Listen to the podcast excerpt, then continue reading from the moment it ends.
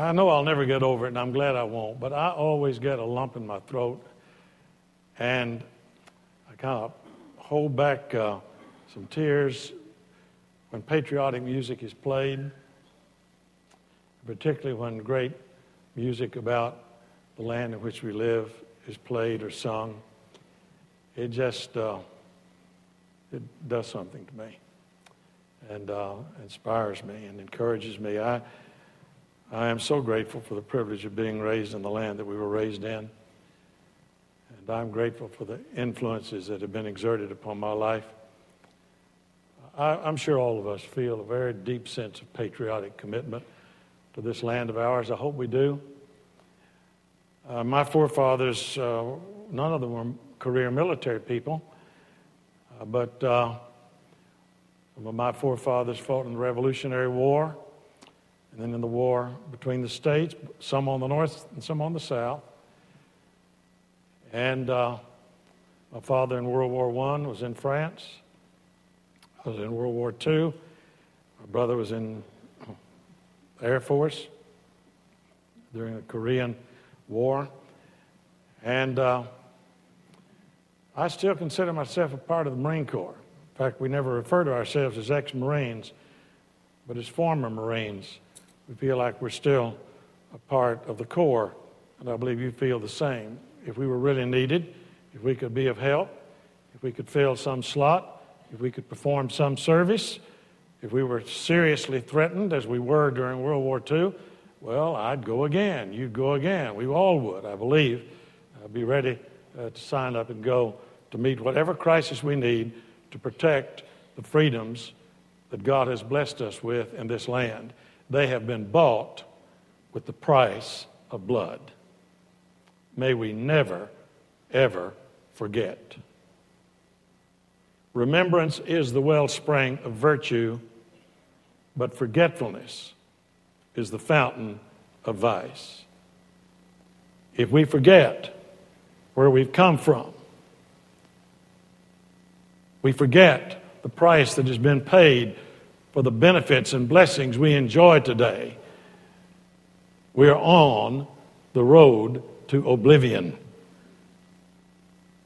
And it will only be preserved if you and I work in all that we do and say, work for those causes that make for freedom and for justice and for love in the world. And the source of that, the source of all of that, is not July the 4th, 1776.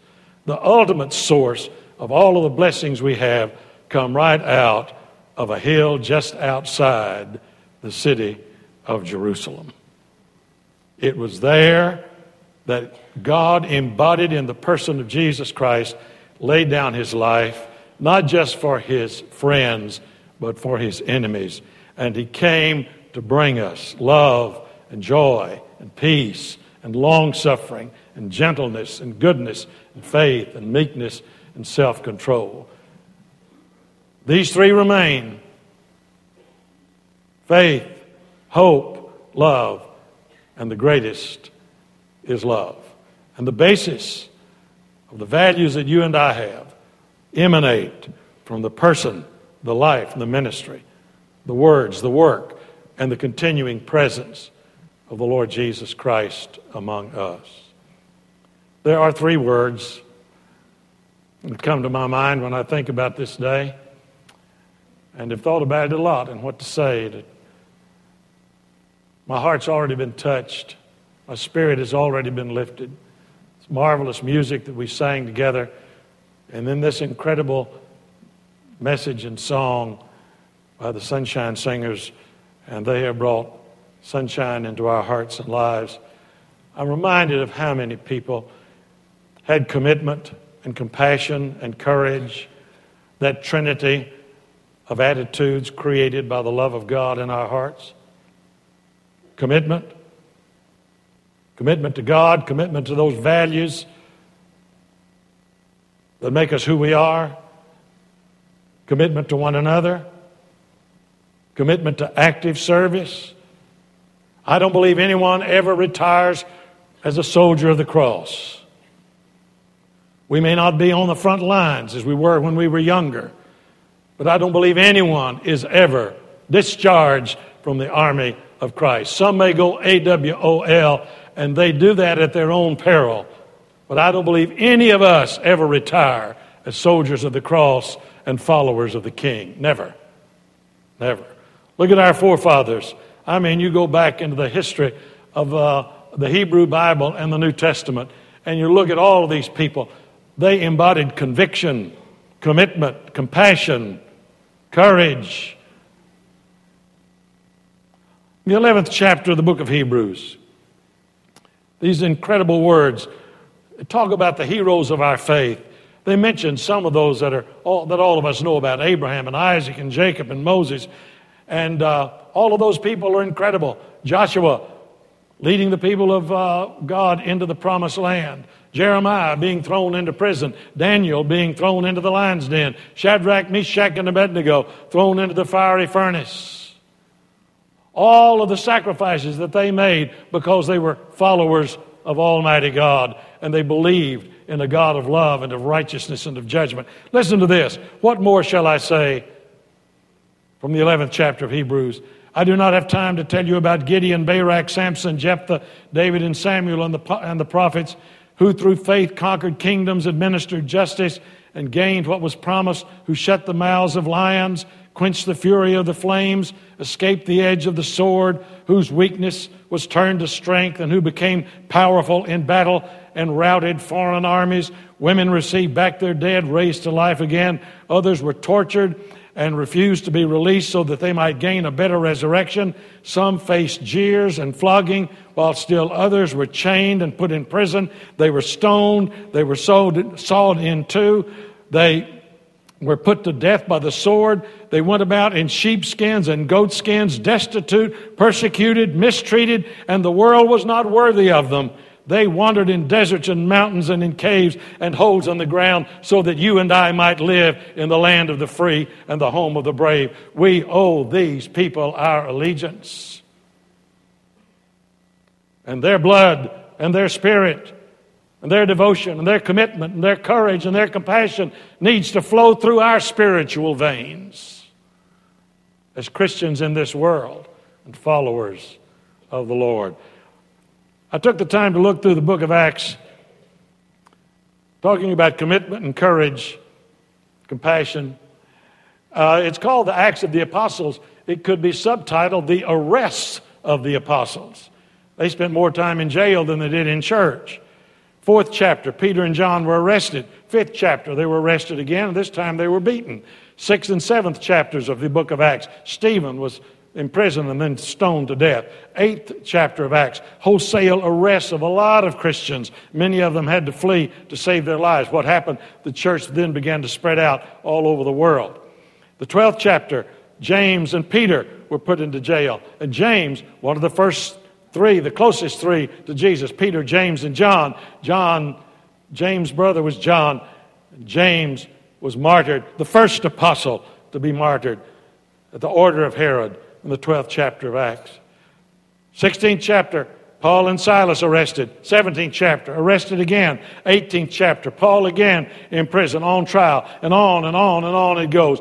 Here you see the very personal embodiment of the kind of commitment and compassion and courage that you and I must have if the church is to be what God wants it to be in a world where there is, as we read in the scripture a little earlier when we read together from Ephesians, we war not against flesh and blood, but against principalities and powers and spiritual wickedness in high places. One of my favorite writers is William Manchester, and he's written many, many books, and I'm grateful for. He wrote uh, The American Caesar. He wrote uh, A World Lit Only by Fire, which is the story of Magellan. Wrote about Churchill. He wrote about the Kennedys. Uh, one, I believe, one of the great uh, historians of our time. And one of, his, one of my favorite books is uh, entitled Goodbye Darkness. This is his testimony, this is his story. William Manchester was a sergeant in the United States Marine Corps. He was wounded. He had that proverbial million dollar wound, was put in the hospital, and then left the hospital against orders and went back and joined his outfit on uh, Okinawa. and uh, was nearly killed. And I want to read you some of the things that he had to say about himself. Goodbye, Darkness. Why the title? Because when he came home and had been home a number of years and was a very successful man, a uh, very successful writer, he began to have a dream. He began to have a dream that became a nightmare to him. It persisted.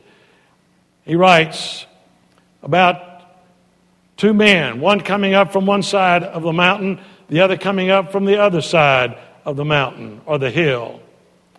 Two men were trudging upward from opposite sides. One wearing muddy battle dungarees and the camouflaged helmet cover that we wore to distinguish us from our army infantry was the scrawny Atabrine yellow. Atabrine was what was given for malaria, as you know. Atabrine yellow, cocky young sergeant of Marines who had borne my name in 1945. The other person coming up from the other side of the mountain, the other was the portly, balding, Brooks brothered man who bears that name today. Do you see the picture? 18 year old that he was, meeting the much older man that he had become. They met on the crest, facing each other in the night like mirror objects, but their moods were very different.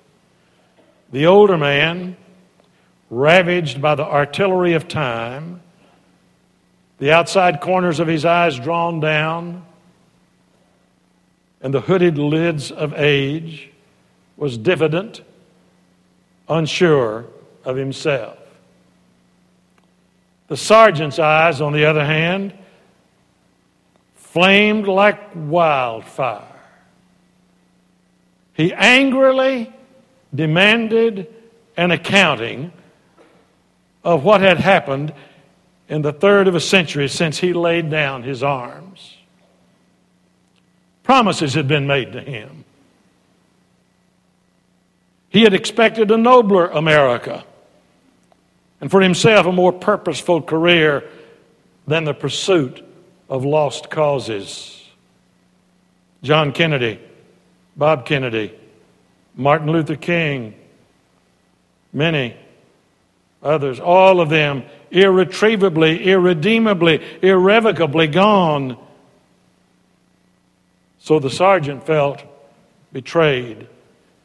He hadn't anticipated that his country would be transformed into what it has become, nor his generation, his generation, into docile old men who greedily follow the Dow Jones average. Then I would lie in darkness, trembling beneath the sheet, wondering who was right the uncompromising sergeant or the compromiser he had become. Here was the ultimate generation gap a man divided against his youth. Troubled, I saw no way to heal the split.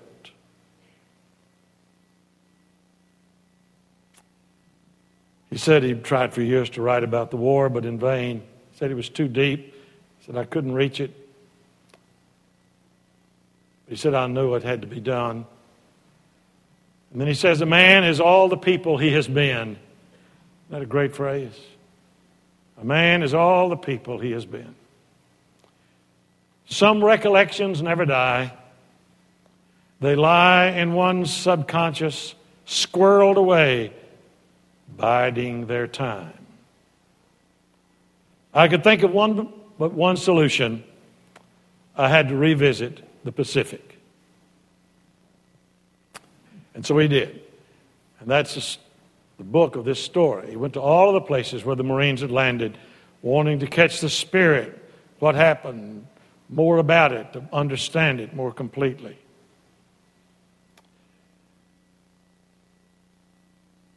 Today's youth cannot understand it. Mine, I suppose, was the last generation to believe audacity in combat is a virtue.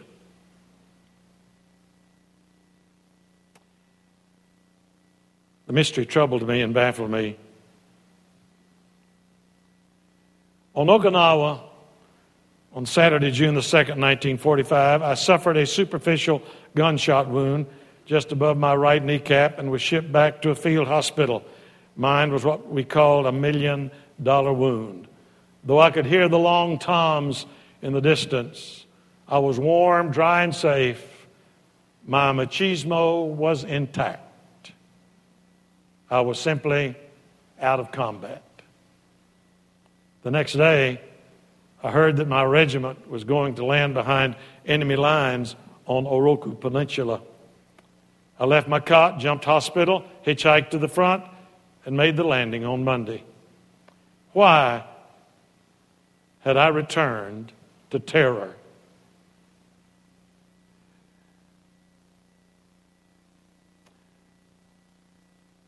I was diffident, I was indifferent toward rank, and I certainly sought no glory. Shakespeare wrote, We owe God a death.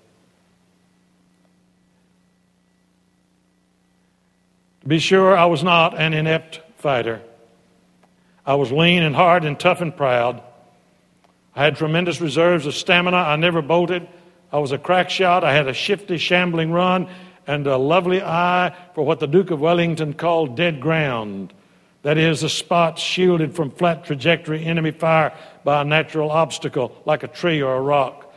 To this day, I check emergency exits immediately after registering in a hotel, and in bars, you will find me occupying a corner table with my flanks secure. That was the sum of my military skills. I had walked through the valley of the shadow of death and had been terribly frightened.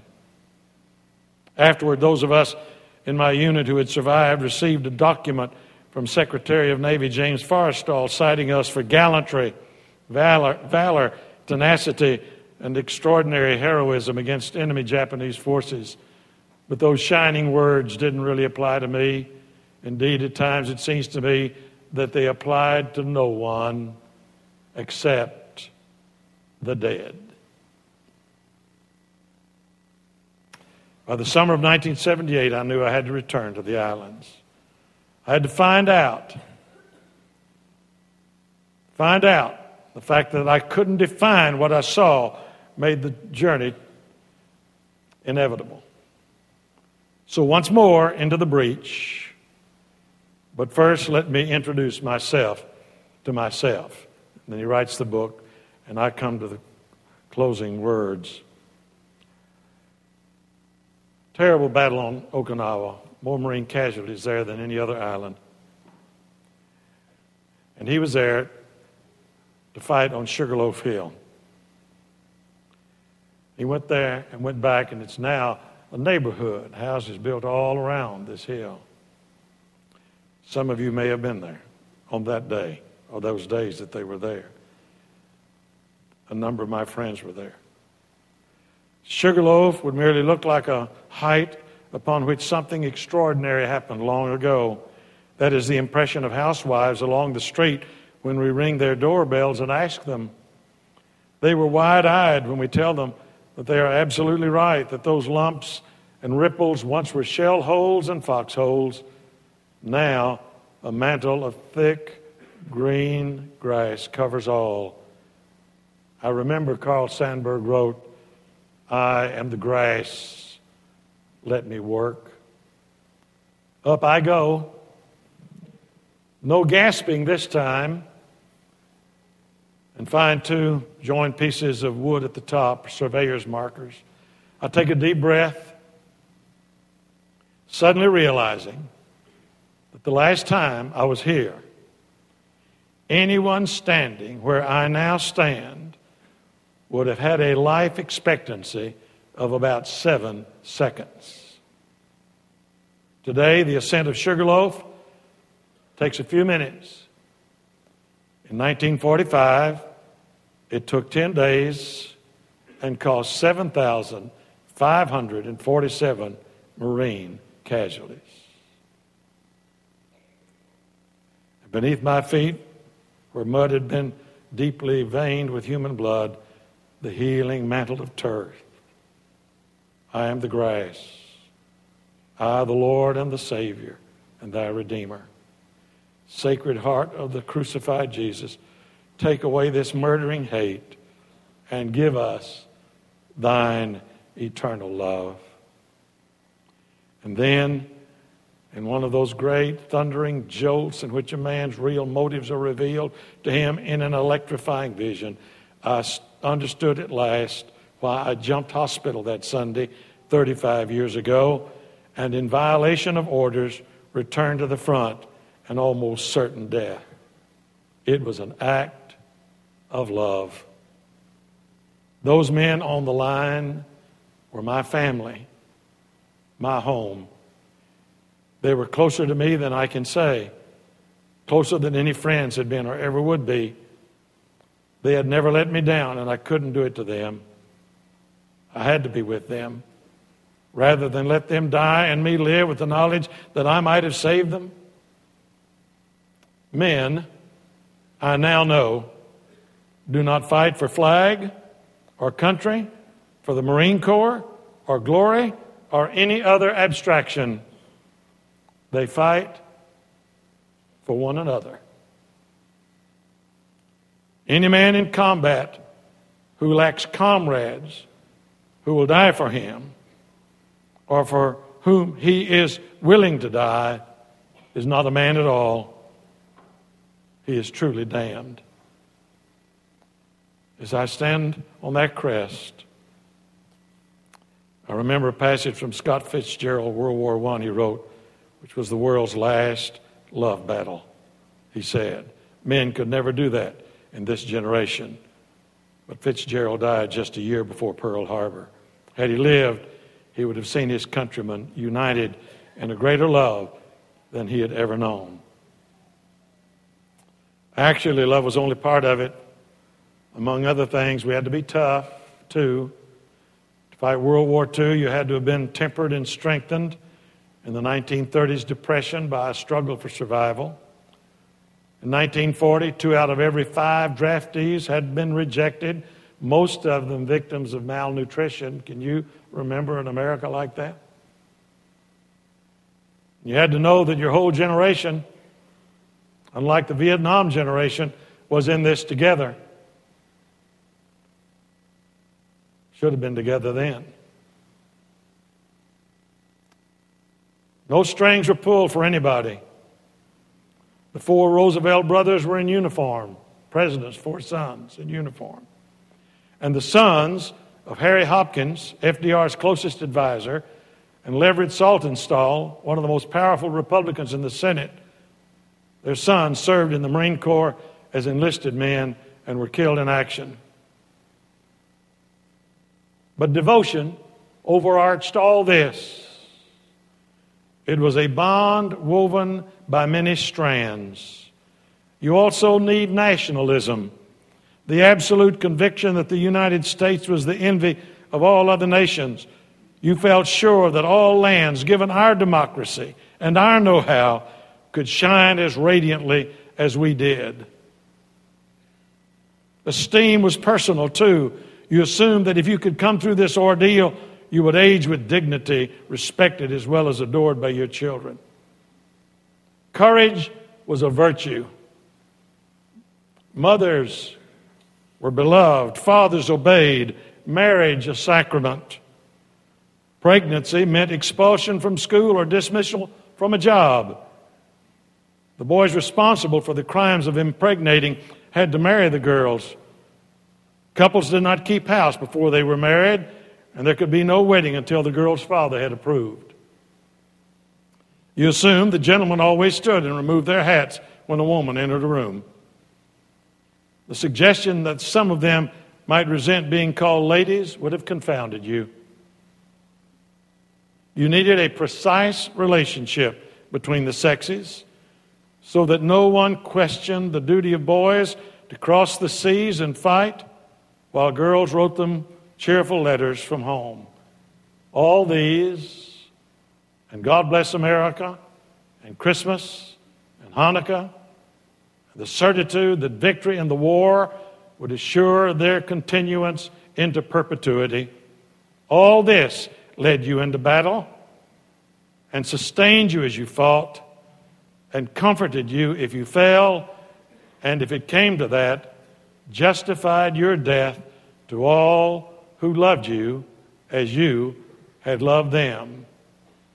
Later, the rules would change. But we didn't know that then. We didn't know. We didn't know, did we? We've forgotten.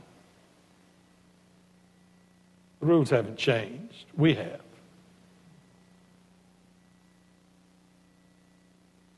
The fact that a lot of people break the rules doesn't mean that they've been changed. They don't break the rules, the rules break them. They break us. In summary, he says, I did it for love. I did it for my friends.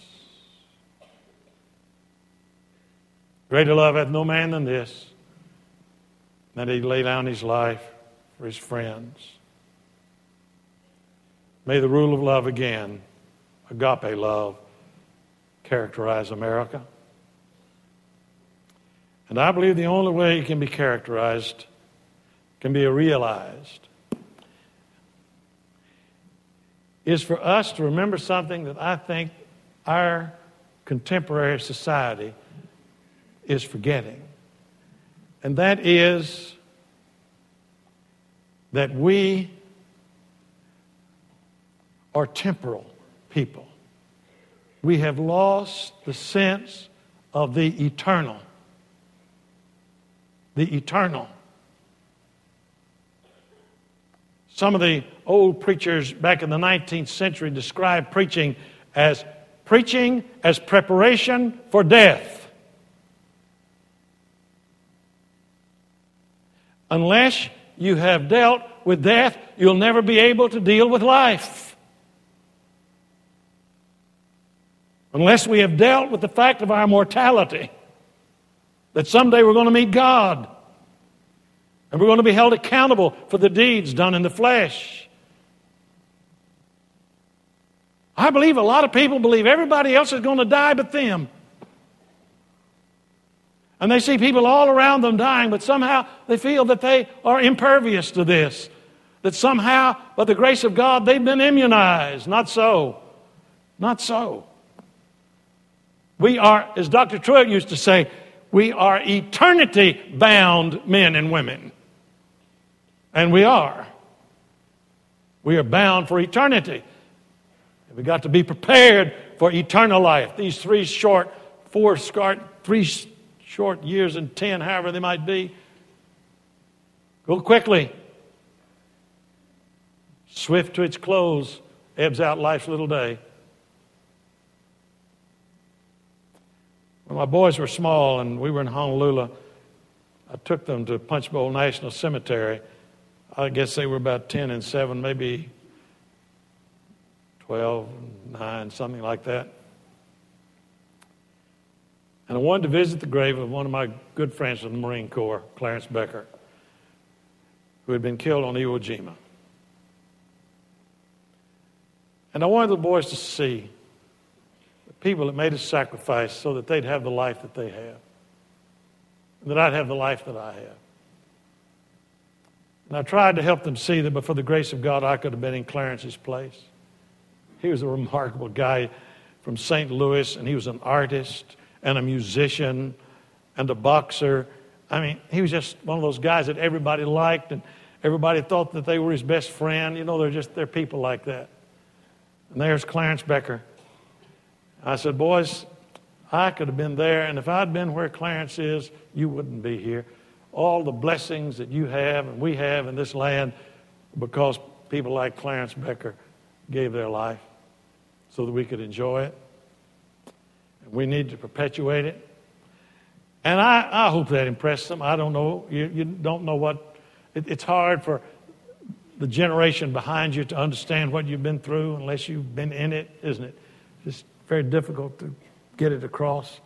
Tom Brokaw does it, I believe, magnificently in that incredible book that he has written, The Greatest Generation. But the thing that got me, and I still get chills when I think about it, we were walking across the cemetery, across those graves, and you know they're all uh, ground level. And about two rows over and one row up, I could walk to it right now if I were at the Punch Bowl Cemetery. I looked down there and I saw a man, his name and his last name was Buckner. From somewhere in East Texas, a little town, East Texas, I don't remember. He too had been killed on either Iwo or Okinawa. And you, you see your name that my, that's my mother's maiden name, you, my given name. You see your name on a tombstone, and I guarantee you it'll get your attention. I'm not here to frighten you. I'm here to try to enlist you into the kingdom of God because someday your name is going to be there. And that's not so important. The important thing is, is your name written down there? have you registered your name in heaven? Have you enlisted in the kingdom of God? Have you committed yourself to Christ as your commander in chief? If you have, I urge you today to recommit yourself to Him, rededicate yourself to Him.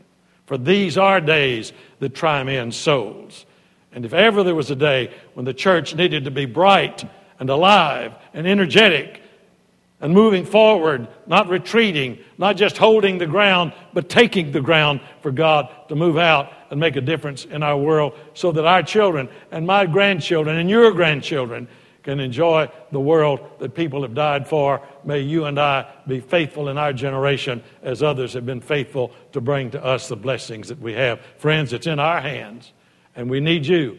Christ needs you to belong to Him by faith. This church needs you to sign up and be a part and get into the ranks and get into basic training and to get into the battle for winning men to Christ and making a difference in San Antonio and around the world. I'll be here. I'm an enlisting man this morning. I am trying to enlist people into the kingdom of God. And I can promise you something on the word of Jesus Christ Himself. If you enlist, you'll have eternal life. You can't beat those benefits. I invite you to come. Let's stand and sing.